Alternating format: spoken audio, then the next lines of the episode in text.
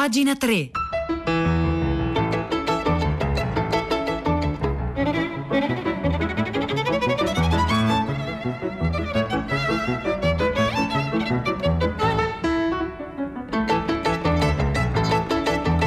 Buongiorno, un saluto da Nicola Lagioia, benvenuti a pagina 3, la cultura nei quotidiani, nelle riviste e nel web, sono le 9 3 minuti, 7 secondi di venerdì 9 ottobre, noi oggi cominciamo con il Nobel alla, per la letteratura che è andato alla poetessa Louise Glick, eh, avete sentito nel corso del GR, se ne parlerà oggi pomeriggio eh, a Fahrenheit su Radio 3, noi vediamo un po' sui giornali, per esempio c'è un pezzo sul Corriere della Sera di Roberto eh, Galaverni eh, che dice appunto eh, l'Accademia di Svezia Svezia conferma una volta in più la sua regola, che è quella di smentire infallibilmente i pronostici. Infatti su Luis ehm, Glick nessuno aveva eh, puntato, diciamo, almeno non era tra i nomi che ricorrevano più frequentemente negli ultimi giorni, sebbene avesse vinto un premio Pulitzer per la poesia nel 93, il National Book Award nel 2014, poi insignita eh, alla nomina di poeta laureato nel 2003. Ma comunque la domanda di circostanza, continua Roberto Galaverni, è sempre la stessa, cioè cioè l'opera dello scrittrice o dello scrittore, designato e vincitore del Nobel, giustifica le luci di una ribalta planetaria, cioè la scrittura, in qualche modo soprattutto poi la poesia. È giusto, è giusto, è conforme alla sua natura avere questi riflettori? La letteratura, tanto più la letteratura di valore, nasce infatti all'oscuro, scrive eh, Roberto Galaverni sul Corriere della Sera, in solitudine, nel fango, costa fatica, il fatto stesso di trovarsi all'improvviso sotto i riflettori fa sempre un po' apparire, la fa sempre un po' apparire come se fosse in una casa non sua, però è proprio la solitudine, l'isolamento, che è quello del singolo individuo disperso nella storia e nella società ma con risvolti cosmici o metafisici, che costituisce il motivo centrale della poesia di Louis Glick. C'è per esempio una poesia eh, indirizzata dalla scrittrice al proprio innamorato, ma dal capolinea di una relazione finita male in cui lei ammette che l'amore per la terra, l'energia, la vitalità non fanno più parte della sua, di lei, natura. Quindi è una poetessa dura, tenace, poco conciliante e non perché non possieda una benevolenza o un sentimento di partecipazione per il comune destino degli esseri umani, piuttosto eh, a fronte dell'ostilità delle cose e di un'esistenza che per sé resta difficile, ehm, appunto cerca di guardare tutto ciò con scabro eh, realismo. Eh, ancora appunto continua Magico, eh, Massimo Bagicalupo, scusate, il suo più importante interprete e traduttore italiano riconosciuto come eh, proprio l'infallibile tono colloquiale di Luis Glick con, um, costituisce il marchio di fabbrica della sua poesia, poetessa che insomma difficilmente eh, troverete in, in, libreria perché in Italia è stata pochissimo uh, pubblicata. Nicola Crocetti, che, su, mm, che, è l'editore di poesia, eh, aveva dedicato a Luis Glick una copertina eh, qualche anno fa e poi l'editore e libraio napoletano Dante e Descartes, che viene poi interpre- intervistato un po' su tutti i giornali, eh, ha pubblicato pubblica, pubblicò qualche tempo fa a Verno una sua eh, raccolta di, mm, eh, di poesie. Eh, però insomma c'è anche chi in qualche modo, cioè, non dico polemizza, ma insomma è un po' perplesso mm, davanti alla, scor- alla, alla, scarsa notorietà eh, di Louis Glick rispetto almeno ad altri eh, poeti o ad altri scrittori anche statunitensi che avrebbero potuto vincere eh, il Nobel, per esempio Maria Rosa Mancuso eh, sul foglio eh, dice insomma pazienza eh, per Joyce Carol Oates su cui molti avevano puntato, molto amata, avevamo anche letto un'intervista a Joyce Carol Oates qualche, qualche giorno fa, poetessa, eh, poetessa scrittrice statunitense molto prolifica e molto amata in Italia, però scrive Maria Rosa Mancuso, eh, se non altro per ripagarci del tempo e dell'attenzione eh, che al Nobel dedichiamo ogni anno, forse scegliere un nome più conosciuto e più popolare ogni tanto non guasterebbe, eh, tanto per andare in parallelo con i libri che ancora eh, leggiamo, altrimenti il Nobel per la letteratura finirà per farci l'effetto del premio per la fisica o per la medicina. Leggiamo il nome, facciamo l'applauso, contiamo se ci sono o no donne e ce ne dimentichiamo fino al Nobel dell'anno successivo. E poi Ugualmente critico Dario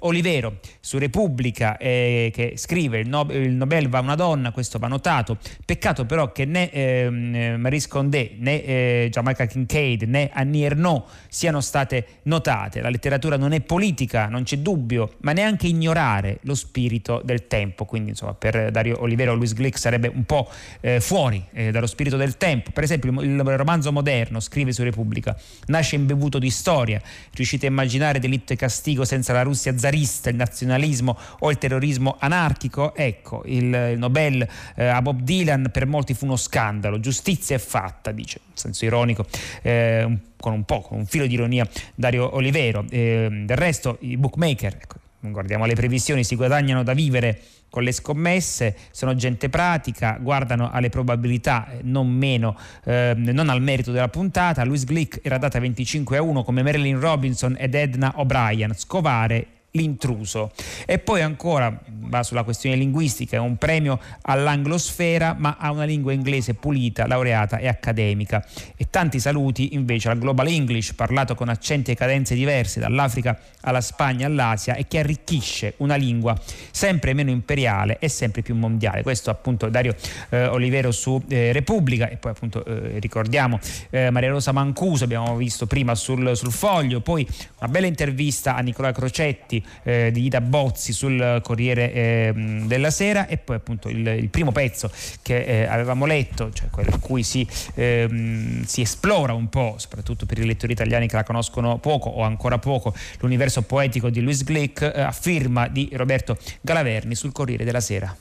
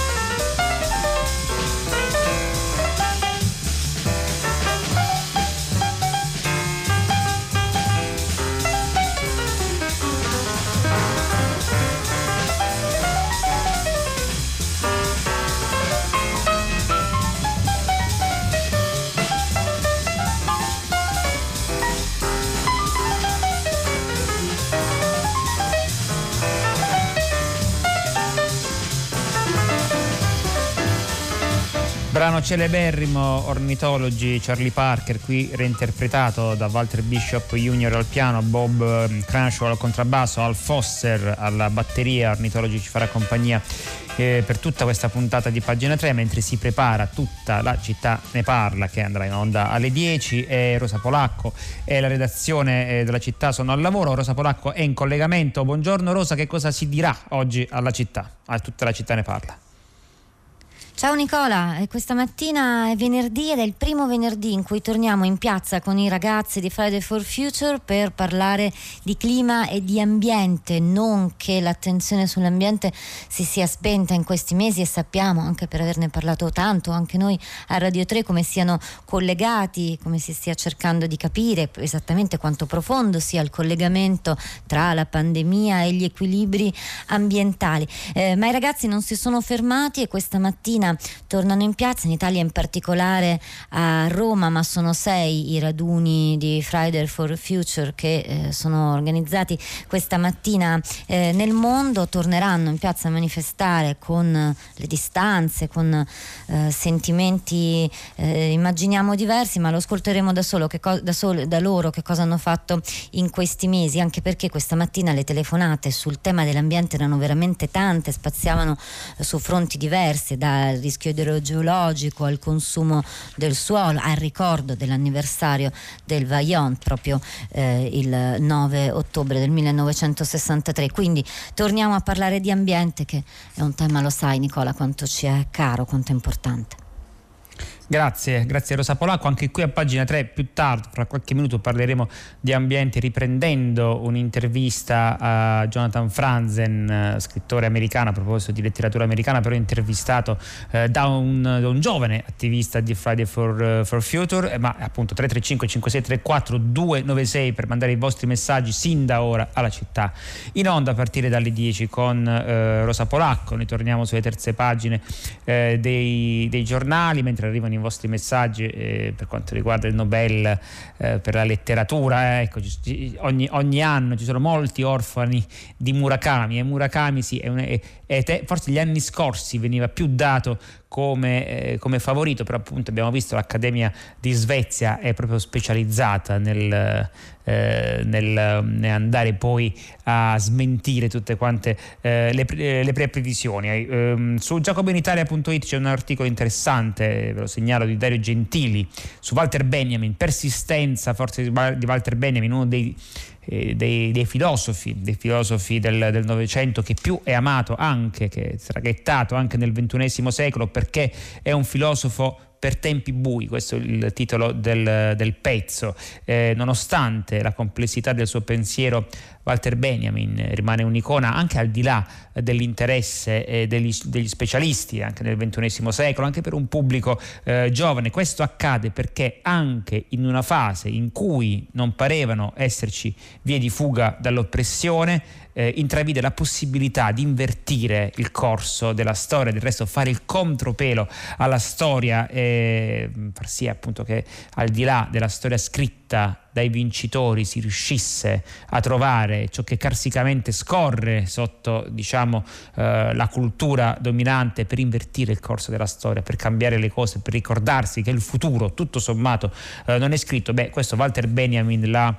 l'ha indagato a lungo e a fondo. C'è per esempio una, a, a, tal proposito una, una, citazione molto bella che forse qualcuno di voi ricorderà da Angelus Novus, quando a un certo punto eh, Walter Benjamin scrive esiste un appuntamento misterioso fra le generazioni che sono state e la nostra. Allora noi siamo stati attesi sulla terra. Allora a noi, come a ogni generazione che fu prima di noi, è stata consegnata una debole forza messianica a cui il passato ha diritto questo in fondo che eh, il, forse uno, uno eh, dei, dei, punti di irradiazione del pensiero di Walter Benjamin sulla cui eh, fortuna, eh, cioè il fatto di essere continuato eh, a essere letto e amato anche, anche oggi, è dedicato questo lungo pezzo a firma di Dario Gentili che trovate anche online su giacobinitalia.it.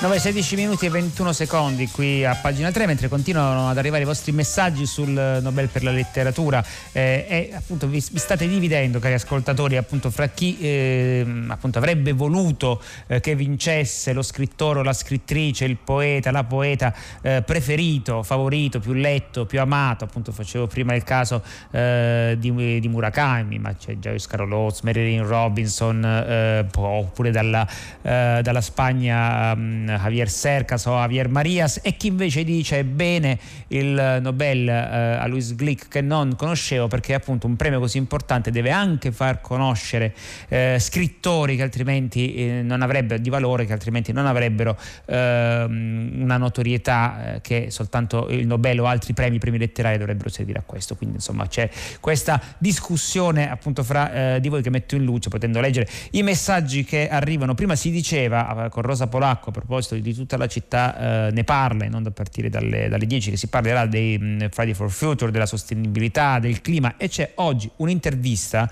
molto interessante perché è un confronto eh, tra due posizioni eh, non, non, proprio allineate fra Lorenzo eh, Tecleme che è un diciannovenne attivista di Friday for Future che intervista Jonathan Franzen. Perché intervista Jonathan Franzen? Perché Jonathan Franzen ha appena pubblicato un saggio eh, intitolato E se smettessimo eh, di fingere dove appunto ehm, Jonathan Franzen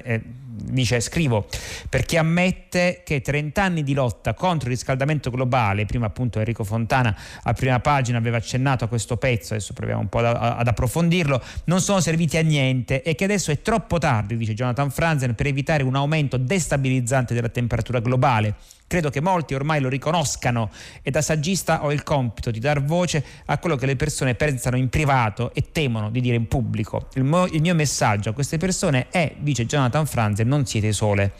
Volevo anche fare una riflessione sul senso che ha lo sperare in un momento in cui il mondo è destinato a diventare meno vivibile. Dovremmo pensare a questo, cioè che è un processo irreversibile e provare a limitare i danni. Sperare di poter evitare la catastrofe climatica è ammirevole, questo è sempre Jonathan Franzen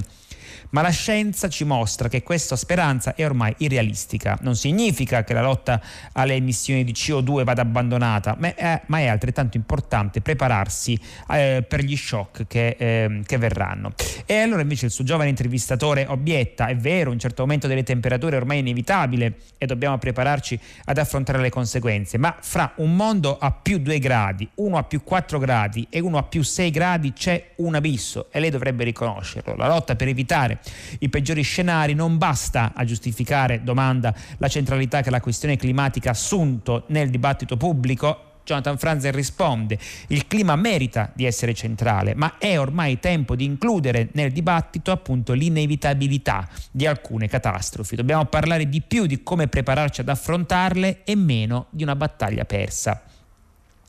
Eh, ancora è vero, sì, c'è una grande differenza fra 2 e 6 gradi. Sfortunatamente il rapporto fra la nostra azione per il clima eh, oggi e quella che sarà la temperatura fra 50 anni non è lineare. Esistono varie ragioni per temere che si arrivi a un punto critico, forse attorno ai 2 gradi, superato il quale le emissioni dirette di carbonio avranno meno peso rispetto ai processi che abbiamo innescato, cioè lo scioglimento dei ghiacci polari, il rilascio di grandi quantità di metano artico, la acidificazione acidificazione degli oceani, la deforestazione accelerata, gli incendi incontrollabili, basti pensare alla, alla California. Quindi è importante ridurre eh, drasticamente le, le, emissioni, ma temo proprio che raggiungere o meno questo traguardo delle emissioni zero in un paese europeo nel 2030 non avrà alcun effetto apprezzabile sul mondo, per esempio, eh, del 2070. Eh, non ha paura, dice appunto l'intervistatore di Jonathan Franzen, Lorenzo eh, Teclem,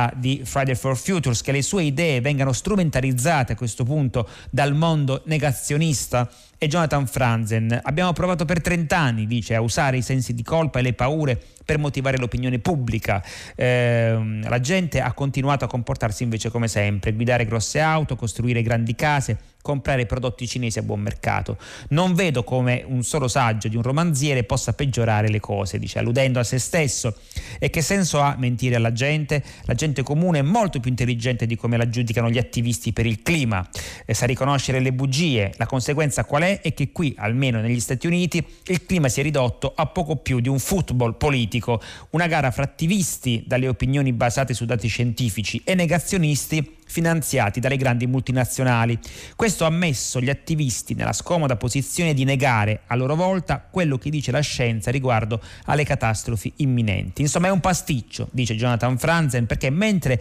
gli attivisti e i negazionisti combattono a livello politico, noi non riusciamo ad avere dei dibattiti pubblici reali sulle minacce immediate. E che è quello, dice Jonathan Franzen, su cui dovremmo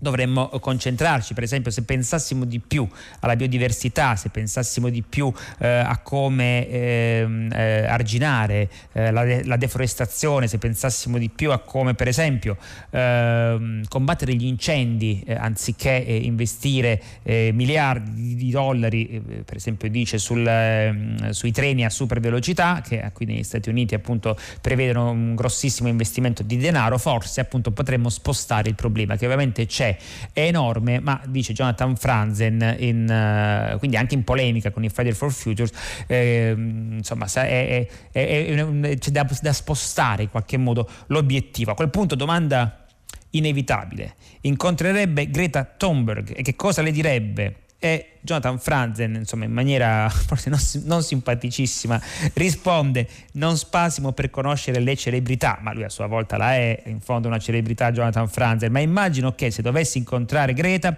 la esorterei a parlare di più in pubblico di quello che facciamo alle piante e agli animali selvatici del pianeta, che dovremmo invece tutelare perché la biodiversità si può tutelare, a differenza appunto di alcuni problemi che hanno superato il punto di non ritorno, indipendentemente dalla questione del cambiamento climatico. Insomma, questa è l'intervista a Jonathan Franzen che trovate su uh, La Repubblica, mentre appunto come eh, prima ci dicevamo con Rosa Polacco, proprio la questione del clima, dei cambiamenti climatici sarà uh, al centro di tutta la città, ne parla a partire eh, dalle 10 e a cui potete mandare i vostri messaggi al 335 56 34 296.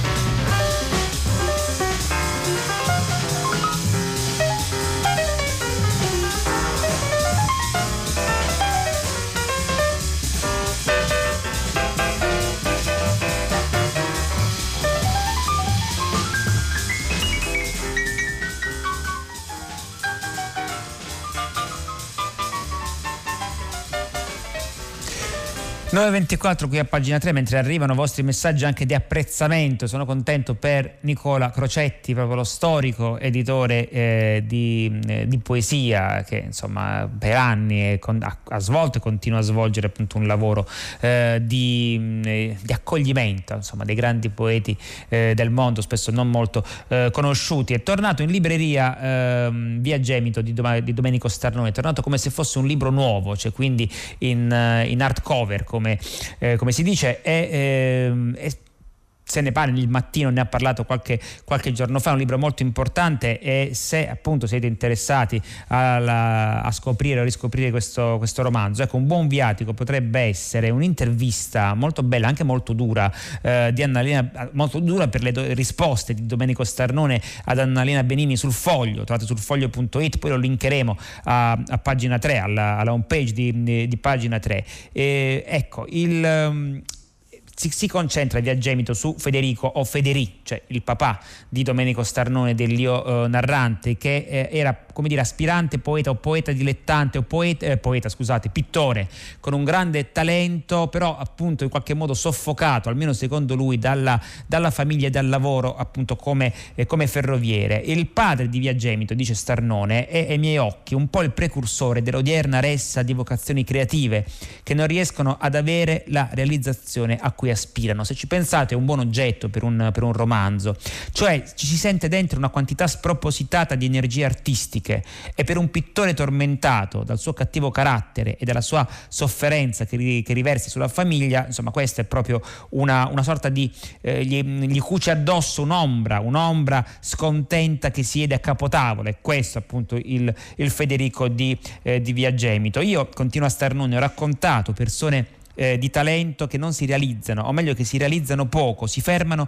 a mezza strada. Non, hai, non ho mai raccontato di persone senza talento, ma persone di talento che sono costrette a prendere atto nel mondo come è oggi della loro eh, medietà. Eh, e poi ancora, lo so che l'unica cosa che mi interessa davvero è la, la, figura che ho davanti, che ho avuto davanti agli occhi, come una croce e insieme come una delizia fin da quando ero piccolo. La figura di mio padre, la figura di un artista di genio che però, per origini, per carattere, per una serie di ostacoli ambientali, per il lavoro ufficiale che faceva pugni con le sue aspirazioni, non è riuscito a realizzarsi. Ferroviere ma pittore, stanco morto, specialmente dopo i turni di notte, e che però, anche se stanco, non resiste e passa ogni ritaglio di tempo libero davanti al cavalletto. Lo so che quella figura è l'unica cosa che mi interessa davvero raccontare. Ho scritto e scrivo di questo e di quello sui giornali, ma non è quello che mi interessa. Scrivere per me e occuparmi di quella sua sofferta incompiutezza, dell'effetto che essa ha avuto sui figli, su chi l'ho amato, eh, di come quella incompiutezza infelice ha condizionato la mia vita, la mia sensibilità, i miei errori ed è infine diventata una sorta di lente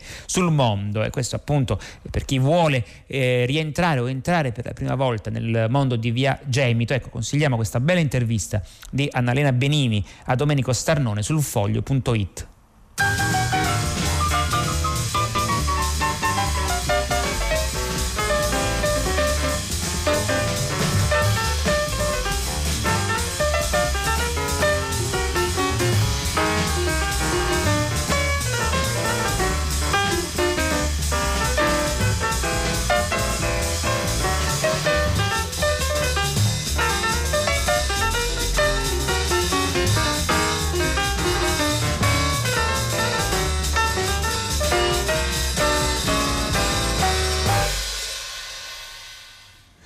Questa è Ornitologi di Charlie Parker nella reinterpretazione di Walter Bishop Jr. al piano, Bob Crenshaw al contrabbasso, Al Foster alla batteria. Io riesco a segnalarvi Jonathan Bazzi su domani che parla della nuova serie di Luca Guadagnino, uh, We Are Who We Are, che andrà in onda stasera su Sky Atlantic. Storia, scrive Jonathan Bazzi, di un corpo estraneo, ovvero quello frenetico uh, di Fraser Wilson, il ragazzino dai capelli ossigenati, lo smalto multicolore, i pantaloni di felpa leopardati che all'inizio delle prime otto puntate che scandiscono questa produzione, vediamo scalpitare al desk di un aeroporto in attesa della sua valigia eh, dispersa. Questo è un piccolo grande affresco della ricerca dell'identità oggi, qui e ora, nell'epoca della fluidità dei generi e degli orientamenti affettivi e sessuali e della radicale messa in discussione delle tradizioni e del potere degli adulti. Eh, questo è Jonathan Bazzi appunto sul, oggi su domani appunto sul nuovo, eh, sul nuovo sulla prima serie di eh, Luca Guadagnino We Are Who We Are è arrivato il momento eh, di cedere il microfono al primo movimento con Guido Zaccagnini. Io vi ringrazio per l'ascolto. Con me vi ringraziano Cristina eh, Santi in console Piero Pugliese in regia Marzia Coronati in redazione Maria Chiara Beranec curatrice del programma. L'appuntamento con pagina 3 è per lunedì eh, alle 9 come sempre con Silvia Bencivelli. Un saluto e arrivederci da Nicola La Gioia, anzi a risentirci.